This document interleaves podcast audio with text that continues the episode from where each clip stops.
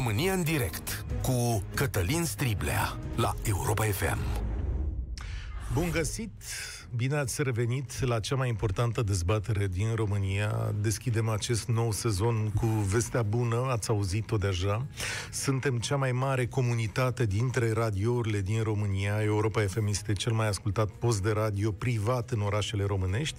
Potrivit studiului de audiență radio desfășurat între 27 aprilie și 16 august, Europa FM conduce în clasamentul stațiilor private în orașele românești cu o cotă de piață de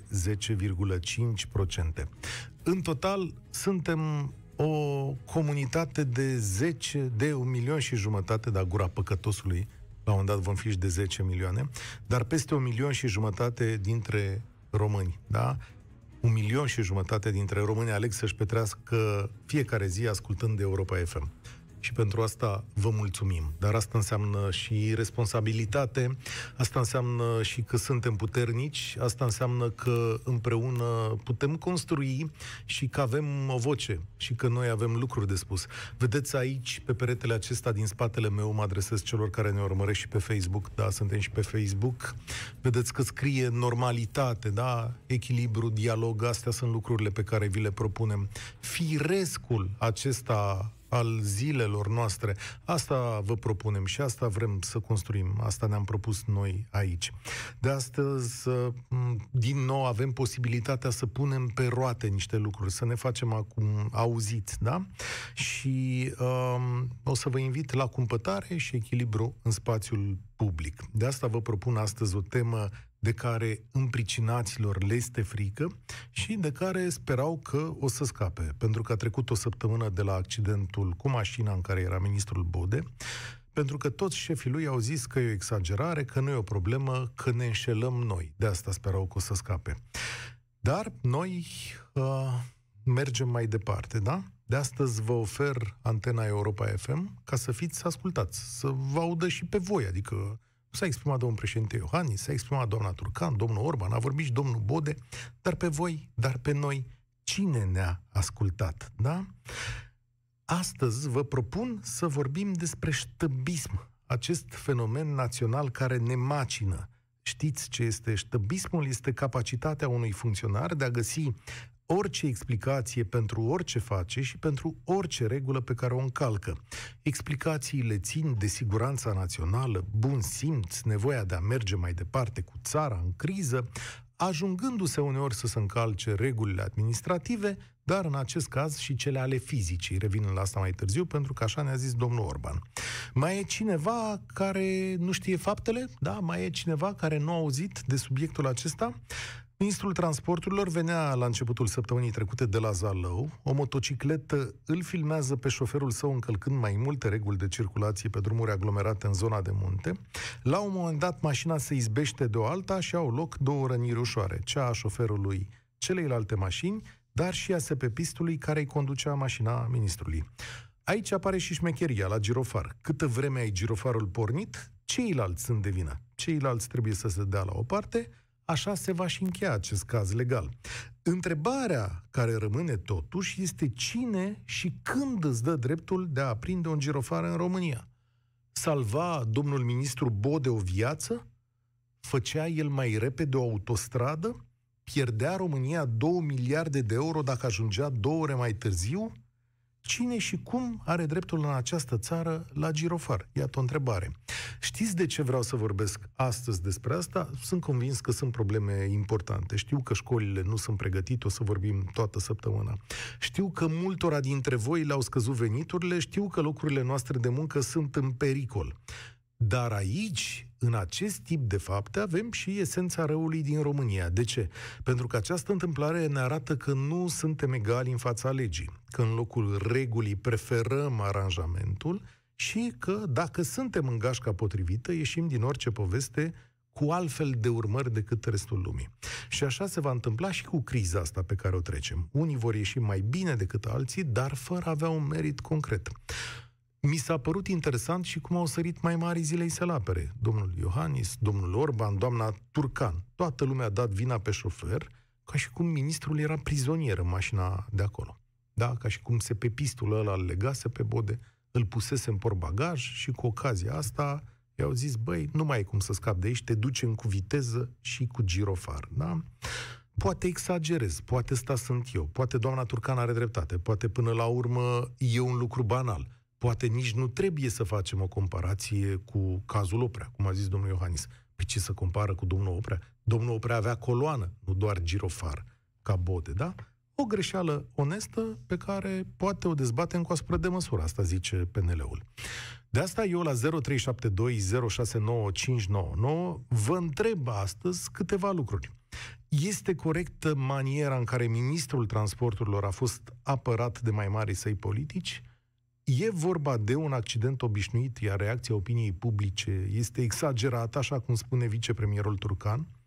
Ce decizii instituționale ar trebui să survină acestui accident? De ce au nevoie demnitarii români să circule cu girofar pe drumurile publice? Și care e metoda prin care România ar putea pune capăt acestor privilegii după 30 de ani de abuzuri? 0372069599 Eu am vorbit destul, acum vă ascult pe voi și vă spun de la bun început că nu m-ar deranja să aflu și câte ceva despre ștabul pe care îl știți voi. Așadar, să pornim în România în direct, sezon nou, cu Cristian. Bine ai venit la noi! Uh, bună ziua! Bine ați revenit în uh, emisiunea România în direct. O așteptam cu toții, cel puțin eu o așteptam. Ca să intru în subiect, uh, vă spune că gestul ministrului, ministrul pe care eu de altfel l-am apreciat pentru ceea ce a făcut, pentru proiectele care le-a demarat și ceea ce a reușit să facă până acum, dar gestul ăsta îl aduce în uh, categoria cocalarilor politici.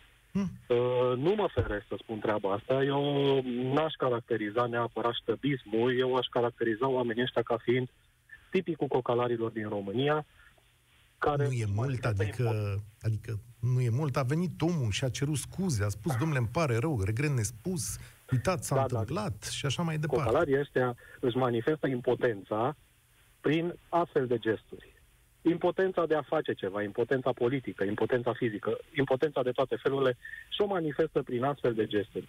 Trebuie să epateze într-un fel. Uh, ce m-a deranjat totuși pe mine în toată povestea asta este faptul că nu, nu s-a referit nimeni sau aproape nimeni la oamenii care au fost accidentați și care, cum a zis dumneavoastră un pic mai devreme, uh, vor ieși vinovați. Din câte știu eu, sunt doi cetățeni polonezi. Oamenii ei au, au venit din diferite motive, au venit aici Uh, nu s-a referit nimeni la faptul că ei au fost accidentați, la faptul că ei vor avea niște repercursiuni, la faptul că oamenii au suferit niște traume, poate nu fizice, dar cu siguranță o, o traumă fizică au suferit. Uh, ceea ce mă deranjează pe lângă asta este faptul că, într-adevăr, cineva a ieșit să-i apere pe, pe oamenii ăștia politici. Ministrul ăsta, care este singurul potent în țara asta, uh, de a face ceva și pentru asta noi trebuie să-l apărăm și să, să aducem toate scuzele politice.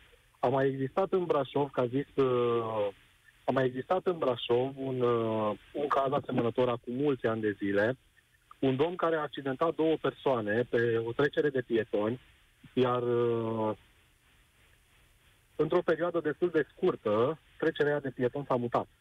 Aha.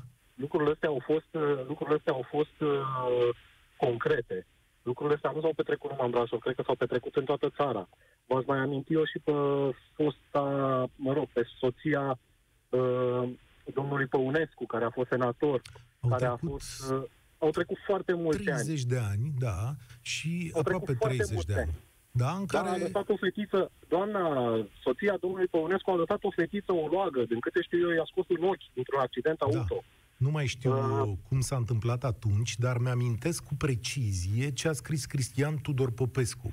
Și a scris că diferența dintre demnitarul român și cetățeanul obișnuit este diferența dintre un jeep și o dacie și că în momentul în care cele două se întâlnesc pe șosea, într-un accident, demnitarul, sau mă rog, familia acestuia în speță, are mai multe șanse să scape decât... Da, întotdeauna câștigă jeepul. Asta da. este adevărat.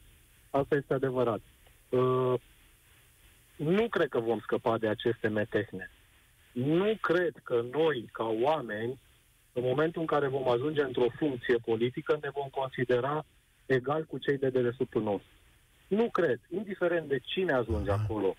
În momentul în care, asta este o caracteristică, n-a zice neapărat a românului, dar este o caracteristică a omului care se vrea în vârf și nu se știe cât va rămâne acolo. Foarte Atunci interesant el- ce povestești tu. Adică el- și eu dacă m-aș duce și tu Nu dacă știu, te eu- duce... Eu aș, da, s-ar putea eu, s-ar putea eu, s-ar putea altul, eu nu n zice de dumneavoastră sau de o persoană pe care nu o cunosc. Dar se pare că toți cei care au ajuns acolo au avut comportamentul ăsta. Mhm. Asta înseamnă că este o regulă aproape generală pentru oamenii, pentru oamenii politici. Acest gest îl putem transpune și în uh, gestul de a nu purta masca unor politicieni. Care tot Știi așa cine se nu cred purta peste mască? lege. Știi cine nu Știu cine purta? Da. Dom- Domnul Bode nu purta mască în biroul domnului Orban, dacă ți aduce Nu aminte. purta nici domnul Iohannis când s-a dus în, uh, în Bruxelles. Nu purta Ei, nici acolo domnul... e un pic mai Da. complicat cu Iohannis. Au fost momente când purta și altele când nu purta. Da. Dar uh, a fost fotografia când nu purta. Nu purta nici domnul Ciolacu în mai multe rânduri. Nu purta nici Da. domnul Solomon care s-a dus și a făcut scandal Aici la știi cum la e. urmărie. Cu toții greșim din punctul ăsta de vedere. Îți mulțumesc tare mult, uh, Cristian, pentru acest debut la România în direct. Cu toții greșim în diverse ipostaze. ce foarte interesant aici că apărarea clasei politice din România este să dea vina pe un ofițer să spună, domnule, ăla de capul lui a aprins girofar, luminițe, ce mai fi aprins el, ăla, ăla, înțelegeți? Domnul Bode nu are nicio vină, săracul. Păi atunci, domnule Orban, dacă domnul Bode nu are nicio vină, dacă nici la Oprea nu sunt vinovății, nu? Când mergea cu coloana aia, păi atunci nu trebuie să studiem un pic practicile acestor oameni care vă însoțesc? Poate îi devină SPP-ul, IACA. Poate vă răpește SPP-ul și atunci trebuie analizat și dat o directivă ca domnii de la SPP să nu mai meargă cu viteză. Ce ziceți de această soluție? Să nu mai treacă peste coloană, să nu aprindă cirofarul. Sau să facă ce le spune ministru. V-ați gândit la varianta asta? O să-mi spuneți că nu se poate, că rațiuni de securitate. Stați, domnule, că nu, pe domnul Bode cel mult poate să-l înjure cineva, că nu sunt drumuri în România, dar nu mai mult de atât. Încotro, la Marius. Salut, Marius, bine ai venit la România în direct. Bună ziua! Părerea mea este următoarea și foarte simplă. O secundă, Fiecare ești, casă- uh, ești pe un speaker, așa e? Sau ceva de Nu, genul? nu, nu, nu. Nu, nu, nu, nu, chiar nu sunt. Nu, nu. Mhm. Probabil că se creează vreo micofonie în în dau seama. Hai să vorbești mai aproape de microfonul receptorului, te rog. M auzit acum? Da, mai bine. Perfect. Deci, părerea mea este foarte simplă și fiecare caz trebuie tratat în separat. Să mă exprim la acest caz, uh, trebuie să foarte simplu. Uh, Există niște protocoale de lucru. În sensul că au, există niște foi de parcurs pe care se înscriu durata deplasării, motivul deplasării, urgența deplasării. Aceste lucruri se pot verifica ușor. Dacă instituțiile statului vor fi transparente, se pot face publice aceste lucruri și se va afla foarte ușor adevărul cine a fost de vină în acest caz, șoferul sau demnitarul. Ok, la Din ce ar păcate- trebui să ne uităm? Stai un pic, adică explicăm cum ar fi trebuit să scrie acolo. Deplasare, interes de serviciu, inaugurare, ce Există, autostradă? există, există, o foaie de, există o foaie de parcurs. Ca și în transporturile publice rutiere. Fiecare șofer are o foaie de parcurs. Acum nu știu să vă dau toate detaliile, că nu sunt super profesionist, dar am văzut câteva. Și am văzut inclusiv foi de serviciu de, de unități militare, care știu cum arată. Și acolo sunt uh, înscrisuri care trebuie completate și se și menționează. Nici o rubrică nu are voie să rămână necompletată. Deci lucrurile acestea ar putea fi verificate și dacă au fost modificate, și dacă au fost uh, șterse, și dacă... Și aici vreau să închid uh, subiectul, în sensul că se pot verifica aceste lucruri și se poate stabili foarte ușor cine și de ce a fost de vină. Acum partea a treia, responsabilității și ce se va întâmpla după aceea dacă domnul ministru își va da demisia. Am rezerve foarte mari că va face lucrul acesta pentru că nu suntem într-o țară norvegiană, suedeză, în care demnitatea primează asupra funcției, din păcate. Respectiv, respectiv, dacă va fi tras la răspundere, la fel, iară, nu știu, există fie și ar trebui să se deschidă o anchetă internă, să se Deci, da, foarte el clar are un cine dosar trebuie să mă uh, găsiți. penal. Din nefericire, Marius, aș continua tare mult uh, discuția cu tine, pentru că îmi dau seama că a, te pricepi la subiectul acesta, dar nu s-auzea chiar bine uh, deloc. Dar uh, ați văzut că, dincolo de ancheta penală, și asta pornită cu oarește hopuri, uh, nimeni nu are intenția de a merge mai departe. Oamenii parcă ar zice, domnule, hai să o lăsăm un pic așa, hai să vedem, până la urmă, domnul Bode e un băiat de treabă, ce a făcut? Chiar a scris cineva pe Facebook la mine la un moment dat, zice, domnule, dar l-ați găsit chiar pe ăsta să-l ardeți, ăsta, ăsta are mai mult bun simț decât alții. E un băiat de treabă, își face treburile acolo, toate lucrurile merg ok, de ce vă luați de el? 0372069599 România în direct vorbește astăzi despre ștab. Este domnul Bode un ștab? Ia uite, hai să-l întreb asta pe Sergiu, care vine acum în direct la noi. Alo? Salut, Sergiu, bine ai venit. Bună, mă auziți? Da, te aud, te ascult. Super. Eu zic că tot ce se întâmplă, colegul Marius a zis foarte bine, dacă statul român ar vrea să fie transparent în tot ce s-a întâmplat cu acest accident, ar trebui să pună hârtiile pe masă. Dar nu va face asta pentru că politicienii noștri, din păcate, au uitat în slujba cui sunt acolo. Ei sunt doar pentru ei, din păcate. Nu pe ce, pentru cetățeanul român, ci să-l reprezint, să-i reprezinte interesele. Și de aici avem parte doar de nenorociri. Opinia mea. Bun, cum trecem mai departe? Pentru că, de fapt, asta este important în momentul acesta. Adică, Presa să ceară public, zic eu, Așa. cum zice colegul Marius, cu siguranță este o foaie de parcurs, sunt niște date despre a, acel traseu. Și să vedem cine a încălcat legea, domnul Bode sau SPP-istul, că unul dintre ei a luat-o de capul lui. Dacă nu era nicio urgență, atunci trebuie să răspundă amândoi, zic eu. știi că e greu să cuantificăm urgența, dar închipuieți următoarea scenă, Sergiu. Tu ești în mașină cu cineva care circulă periculos. Știi că e bine antrenat, dacă e și șofer profesionist și așa mai departe. Care e reacția ta omenească față de ceea ce vezi? Îl rog frumos să încetinească, că am o familie acasă și mă așteaptă. Ok. Pentru că poate, mai sunt și alți teribiliști în trafic și nu știu peste cine dai. Și eu sunt șofer, am peste un milion de kilometri la ora actuală și am permisul de 12 ani. Nu sunt un șofer foarte vechi și acum sunt în mașină și m-am oprit să vorbesc cu dumneavoastră. Nu continui drumul. Bun. Și Stau, atunci, mă grăbesc că tu sunt ce crezi că în s-a drum întâmplat spre în serviciu. mașina aia? Atât cât putem deduce în absența unor documente publice. Eu, ca cetățean, domnul Bode a zis, te rog, calcu că mă grăbesc să ajung să termin ziua, că am treabă personală. Mhm. Și se pe pistul să trăiți, da drumul la girofare și blană. Cam așa se întâmplă. Cred că așa crede toată lumea și cred că această Și nu vor percepție să este răspundă. imposibil de răsturnat. Dar de ce crezi Nu, tu că se întâmplă asta? Adică, de ce vrea domnul Bode să ajungă cu trei ore mai devreme acasă decât restul românilor? Pe drumurile astea nenorocite. Probabil treburi personale și având, uh, a, fiind un deputat, are, e peste noi, Uh-huh. el e acolo, că e special, el asta crede, sunt sigur de asta și el este foarte inteligent și trebuie să rezolve anumite chestii pentru el, nu pentru noi, pentru cetățenii României. Și cu asta ne lovim la fiecare individ din politica românească, la ora actuală. Nu fac politică, nu sunt un om politic, dar ce se întâmplă nu reprezintă interesele cetățenilor români de 30 de ani încoace sau Îți mulțumesc exact tare de mult, 30, să Sergiu. zicem. Eu văd lucrurile așa. Există diverse perioade ale ștabului în România. Perioada comunistă, nu erau mașini. Nu erau mașini, ștabii să se iau în volgi negre, după care au venit numerele scurte, mașina neagră, îi vedeai din depărtare, oricum te dădeai la o parte și te ascundeai de ei, de ei că poate spuneau viața în pericol. La începutul anilor 90, ștabii au avut mașini mai mari, cu care puteau să se suie peste popor la un moment dat, dacă, Doamne ferește, se întâmpla ceva de genul ăsta. Când și poporul a avut mașini, că și noi ne-am luat mașini, a fost competiție, a fost egalitate, da? După care ștabul și-a dat seama că mai are o putere. Are super puterea girofarului. Și a pus girofarul pe mașină și a zis, bă, chiar dacă aveți voi mașini mari, vă fac eu cu acest girofar. Ia toată lumea la o parte. V-ați întrebat vreodată ce rămâne din domnul Bode după ce îi luați girofarul și această capacitate de a semna niște documente? Rămâne vreo piramidă? Rămâne vreo autostradă din asta mega făcută? Niște proiecte excepționale? Este înscrisă România pe o orbită a binelui de nu știu care, dacă domnul Bode n-ar mai fi în funcția asta, da? După ce îl dezbărați de girofar mașină pe pist, cine este domnul Bode? E cineva excepțional pe care l-ai recunoaște pe stradă? Bănuiala mea e că nu. Și de asta girofarul îi dă lui și altuia capacitatea aceasta de a fi un superom între oamenii care suntem cu toții. Bogdan e la România în direct. Salut, bine ai venit pe la noi. Salut și bine v-am găsit.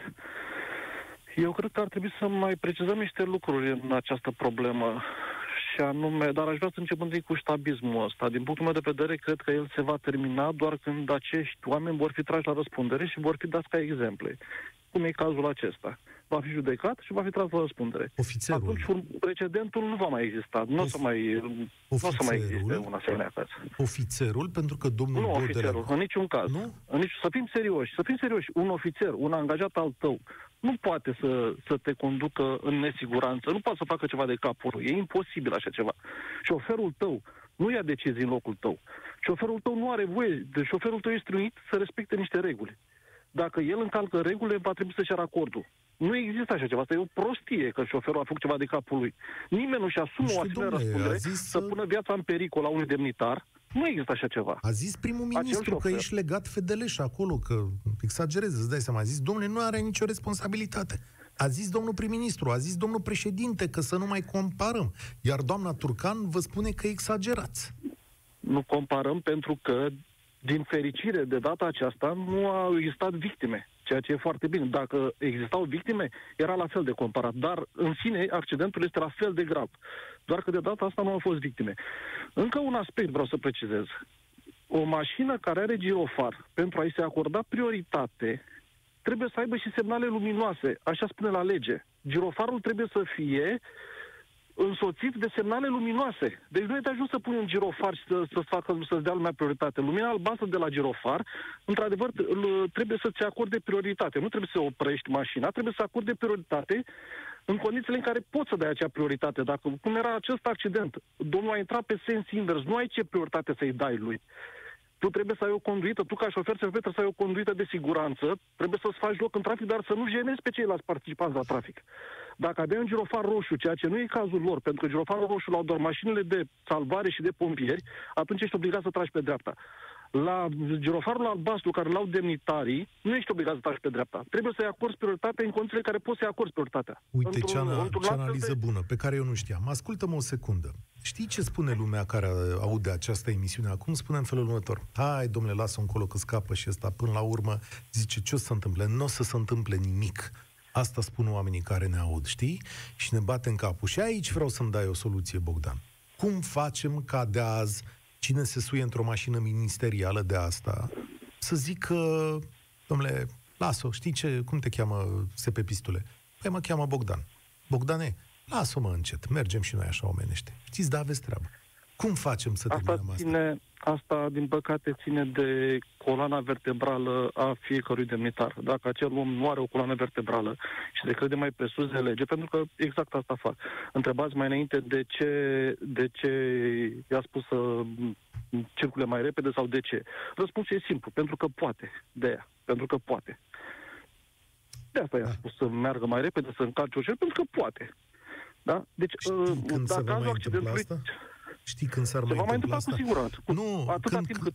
când fiecare va avea coloană vertebrală, adică tu ai spus asta, domnule, că ține de educația de acasă. Nu, se va întâmpla și în momentul în care președintele țării nu iese cu un mesaj de genul acesta și spune, prietene, nu e aici, la Bode, e o diferență.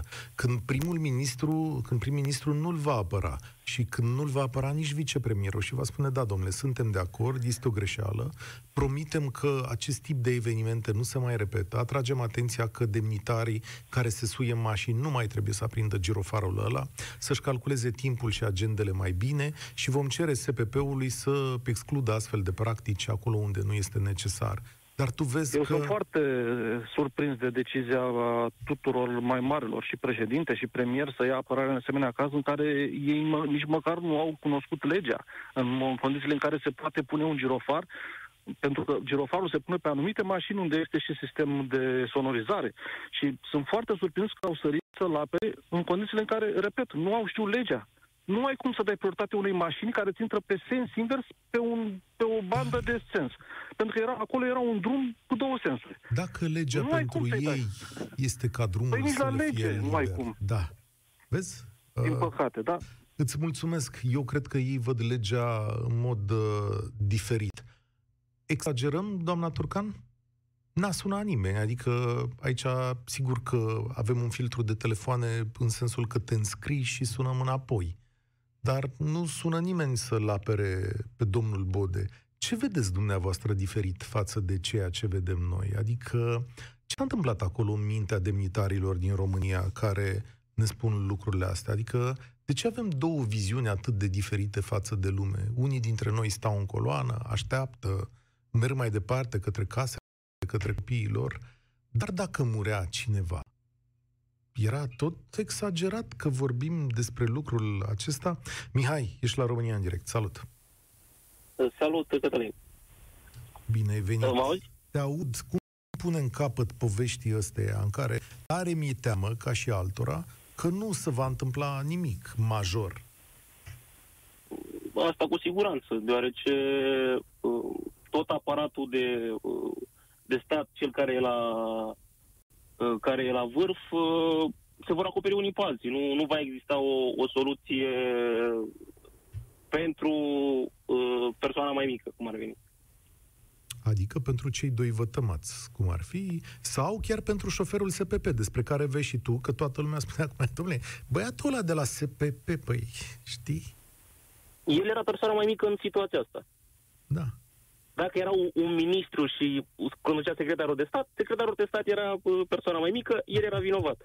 Dar vreau să vorbesc despre altceva, nu despre cazul ăsta în, uh, Te ascult. în particular. Vorbesc despre uh, responsabilitatea pe care și-o asumă sau pe care nu și-o asumă persoanele ajunse în funcții mari. Și de ce nu și-o asumă? Adică vorbesc de miniștri, deputați, directori, Adică să Șef fie de bărbat, poliție, să iasă acum și șef să de... spună. Exact, exact, exact. Dar ei nu ies și nu... Bode trebuia să iasă după după 5 zile, o săptămână, gata, eu îmi prezint demisia, am pun toate uh, actele pe masă și uh, la revedere, am greșit, îmi pare rău. La fel trebuia să facă și șefii poliției, după scandalul cu interlopii.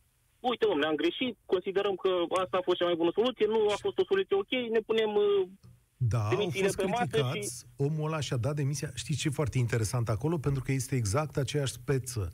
Șeful poliției a fost rugat să rezolve situația, a rezolvat-o cum a înțeles el mai bine, cu o tactică pe care poți să o apreciezi sau nu, da? dar ca principiu greșit din punctul ăsta de vedere, multă lume l-a criticat.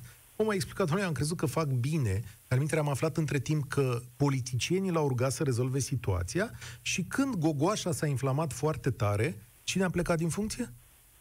tot el. Tot la mic în această Tot ăla situație. mic. Da, exact, adică, exact, exact ce spuneam. Dar și el, la început, a ținut-o uh, 5 zile, o săptămână, tot la fel. A ținut-o tare că el n-a greșit, că a făcut totul corect, dar vreau să, să spun de la ce vine treaba asta, de la ce vine și pentru domnul Bode treaba asta să nu-și dea demisia. de unde vine? Mă gândesc că ei, ca să ajungă în funcție acolo, trebuie să buve pe cineva într-o parte, trebuie să cotizeze și odată ajuns și acolo, îi se gândesc, stai că eu am ajuns, de-abia am ajuns aici, pentru o greșeală să plec? Nu Chiar se poate așa. așa. Chiar Și așa. stau pe funcție, se agață de scaune, probabil că, nu știu, e, e m, iubirea de putere, adică puterea îi, îi, îi corupe. Odată ajuns aici, toate sacrificiile pe care le-am făcut, toți banii pe care am investit în funcțiile astea, ca să ajung aici, uh, îi face să, să nu mai gândească și să, să treacă peste orice simț al responsabilității. Mai e ceva. Revin. Ce e domnul Bode după ce pleacă din funcția asta? Adică după politică? Ce Exact asta, ce vreau, a- exact asta, asta vreau să spun. El, după ce a investit sentimente, sentimente, bani, uh, mi- uh, umilință, el ca să ajungă acolo nu a stat cu capul sus, că în politica română dacă stai cu capul sus și nu te, uh, și nu te, nu te îndoi după cum bate vântul, n-a ajuns sus. Ce constatare, ce amară, ce țara aranjamentelor. A, asta, a, asta e adevărul. Mihai, păi îți mulțumesc pentru acest uh, adevăr.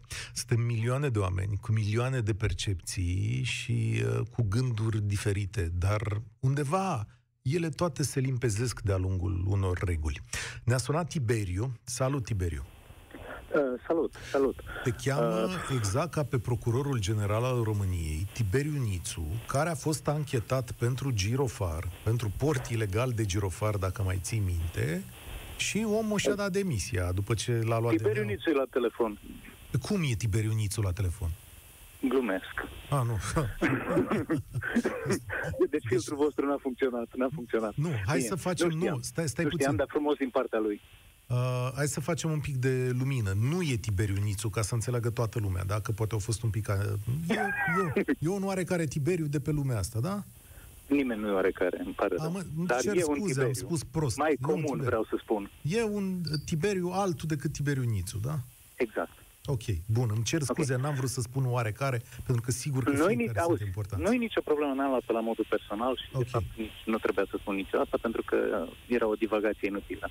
Bun, ideea este în felul următor, în decursul emisiunii pe care n-am prins-o integral, am coborât din mașină, am, așa, ă, s-au formulat mai multe întrebări. Unele le-am scăpat, altele sunt ă, variante ale unei întrebări de bază. Cred că a început cu ă, de ce se întâmplă. De ce se întâmplă treaba asta? Foarte simplu s-a creat în ultimii 30 de ani, s-au creat două subculturi. Una a elitismului, la care aderă toată lumea care ajunge într-o poziție în care își permite să-și o autosustină. Când ajungi acolo sus, te simți cumva că faci parte dintr-o elită și vei face tot ce poți ca tu și cei asemeni ție să perpetueze cultura asta celălalt uh, element care s-a creat în ultimii 30 de ani de, de subcultură, să spunem, și care, uh, cum să spun, vine dintr-o zonă foarte gri a societății, este uh, subcultura impunității. N-au ce să-mi facă. Eu dețin frâiele. Din același motiv, toți cei care aderă la chestia asta, vor la subcultura asta, se simt că aparțin și că fac parte din subcultura asta, că rezonează cu ideile astea, uh, vor uh, ține partea, vor uh, face tot ce este posibil să-i apere pe cei ca ei. Ăsta e răspunsul pentru care toți cei care au ieșit la rampă au, l-au susținut, pentru că fac parte exact din aceste două subculturi. Sunt elite, deși nu văd de ce ar fi elită. De ce ar fi elită domnul Orban, care nu e cu nimic mai uh, presus de este o elită lui celebră. generată elită? de, e o elită generată de funcția pe care o ocupă, nu de capacitatea funcția, de a întregi. Dar funcția, nu, elita presupune, uh, presupune oarecare performanță. Poziția, uh, cum să spun, uh, în administrația de stat nu este o performanță, având în vedere că este o chestie simplă de numire. Nu ajungi prim-ministru pentru că ai foarte multă școală, pentru că ai foarte mulți bani, pentru că ai foarte mult... Ba, poți să ajungi, este o performanță, ai probabil coloana foarte flexibilă. Tiberiu, S-ar putea. Văd, bănuiesc că ești de profesie sociolog, antropolog pe aici sau că ai studii nu, de specialitate? Sunt, sau? Chiar nu, da, chiar, chiar nu, chiar nu, da, am făcut... Acum, dă-ne și o soluție, dă-ne și o soluție, bun. Nu Ce există, da, Nu există. Asta... Nu e adevărat că nu, nu există. există. Alte societăți... Da, bun, bun, bun, bun, bun. Îți dau o soluție dar soluția nu este pe termen scurt. Întrebarea e pusă așa, dă o soluție. Ce să facem cu toții astăzi ca mâine să fie bine? Ei, mâine ăsta este, acel mâine este tot peste 30 de ani. Știți de ce se întâmplă lucrurile astea? În opinia mea, și nu sociolog. Uh, de fapt, dacă stau și mă gândesc că am o diplomă de analist politic, da? N-are treabă, că n-am, n-am profesat. Uh, ideea este în felul următor. Nu există soluție pe termen scurt. Așa cum 30 de ani ne-a luat ca să ne reducem simțul civic care era deformat de orânduirea comunistă anterioară și în locul lui nu s-a pus un simț civic actualizat cu uh, sistemul actual, să spunem, uh, cel puțin atâta timp ne va lua să, să, să, să ne reconstituim educația cu componenta cea mai importantă, probabil, simțul civic, educația civică. Noi nu știm toată lumea, dacă îi întrebi, zice, dar nu e normal, de ce să meargă cu girofarul? De ce să fie el o elită? De ce să aibă privilegii? De ce să aibă privilegii? De ce trebuie să meargă cu șofer? Dacă regele Belgiei merge cu bicicleta la serviciu, ce serviciu apropo are regele Belgiei? Nu știu. O fi ce. Da. Uh, dar merge cu bicicleta prin piață. Nici nu știu dacă el are echivalentul da, SPP-ului belgian pe coadă. Alte țări, uh, altă gândire. Păi nu, nu alte țări. Dar ce are a face țara? Altă populație, altă gândire, altă educație, altă gândire. Da, sunt de acord cu noastră. Educație civică. Civică înseamnă să știm să cum funcționează ne mai ia 30 de ani. Cel puțin dacă vrem și dacă începem. Da, direcția în care mergem nu este cea potrivită. Ba, eu am văzut în... niște muguri, uite, și că am discutat asta Vai. și că există oameni ca tine. Tibi, nu te supăra, emisiunea se oprește aici, Uh, dar tu ai rău. pus o concluzie foarte emisiunea. bună. Nu, ai închis-o foarte bine. Mi-ai spus așa, că mai trebuie să așteptăm 30 de ani. Dacă azi am făcut un pas înainte și dacă vor fi 30 de ani fără o zi, pentru că politicienii români v-au ascultat pe voi, asta mi se pare foarte important. Adică am venit și am spus, oameni buni, uitați ce credem noi, am vrea să nu vă mai puneți girofar la mașina asta. Să renunțați la acest privilegiu. Sunt convins că Bogdan și Valentin, care erau pe linie și care n-au mai apucat să intre astăzi, vor înțelege și ei acest lucru sau că vor exprima ca atare. Sper să ne auzim zilele următoare. Dar discuția de azi era importantă pentru că după ea se va construi mai departe chiar și în ce privește deciziile de școală elita asta despre care vorbea Tiberiu și care greșește, va trebui să ia niște decizii mâine pentru noi. Care sunt acele decizii, o să ne analizăm și discutăm împreună. Deocamdată România în direct se oprește. Aici eu sunt Cătălin Striblea. Mâine, la 1 și un sfert, ne auzim din nou. Participă la România în direct, de luni până joi, de la ora 13 și 15, la Europa FM.